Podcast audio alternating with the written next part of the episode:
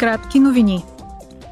На пленарното заседание утре евродепутатите ще направят преглед на годината, белязана от руското нападение срещу Украина, и ще очертаят какво трябва да направи Европейският съюз в подкрепа на Киев. По-късно ще бъде гласувана парламентарна резолюция по темата.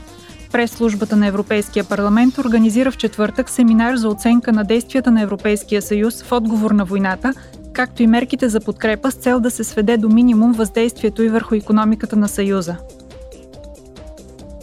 Евродепутатите ще обсъдят утре в Страсбург новото предложение за промишлен план на Зеления пакт.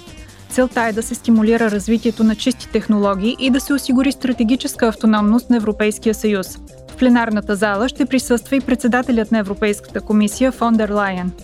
Евродепутатите ще гласуват в четвъртък резолюция относно стратегията на Европейския съюз за стимулиране на конкурентоспособността на промишлеността, търговията и качествените работни места. Вчера отбелязахме Световния ден на радиото. Темата на 12-то издание беше Радиото и мирът. Войната, която е противоположност на мира, може също да се превърне в конфликт на медийни наративи. Радиото наистина може да подхрани конфликти но в действителност професионалното радио намалява напрежението, като предотвратява ескалацията му или води до преговори за помирение и възстановяване.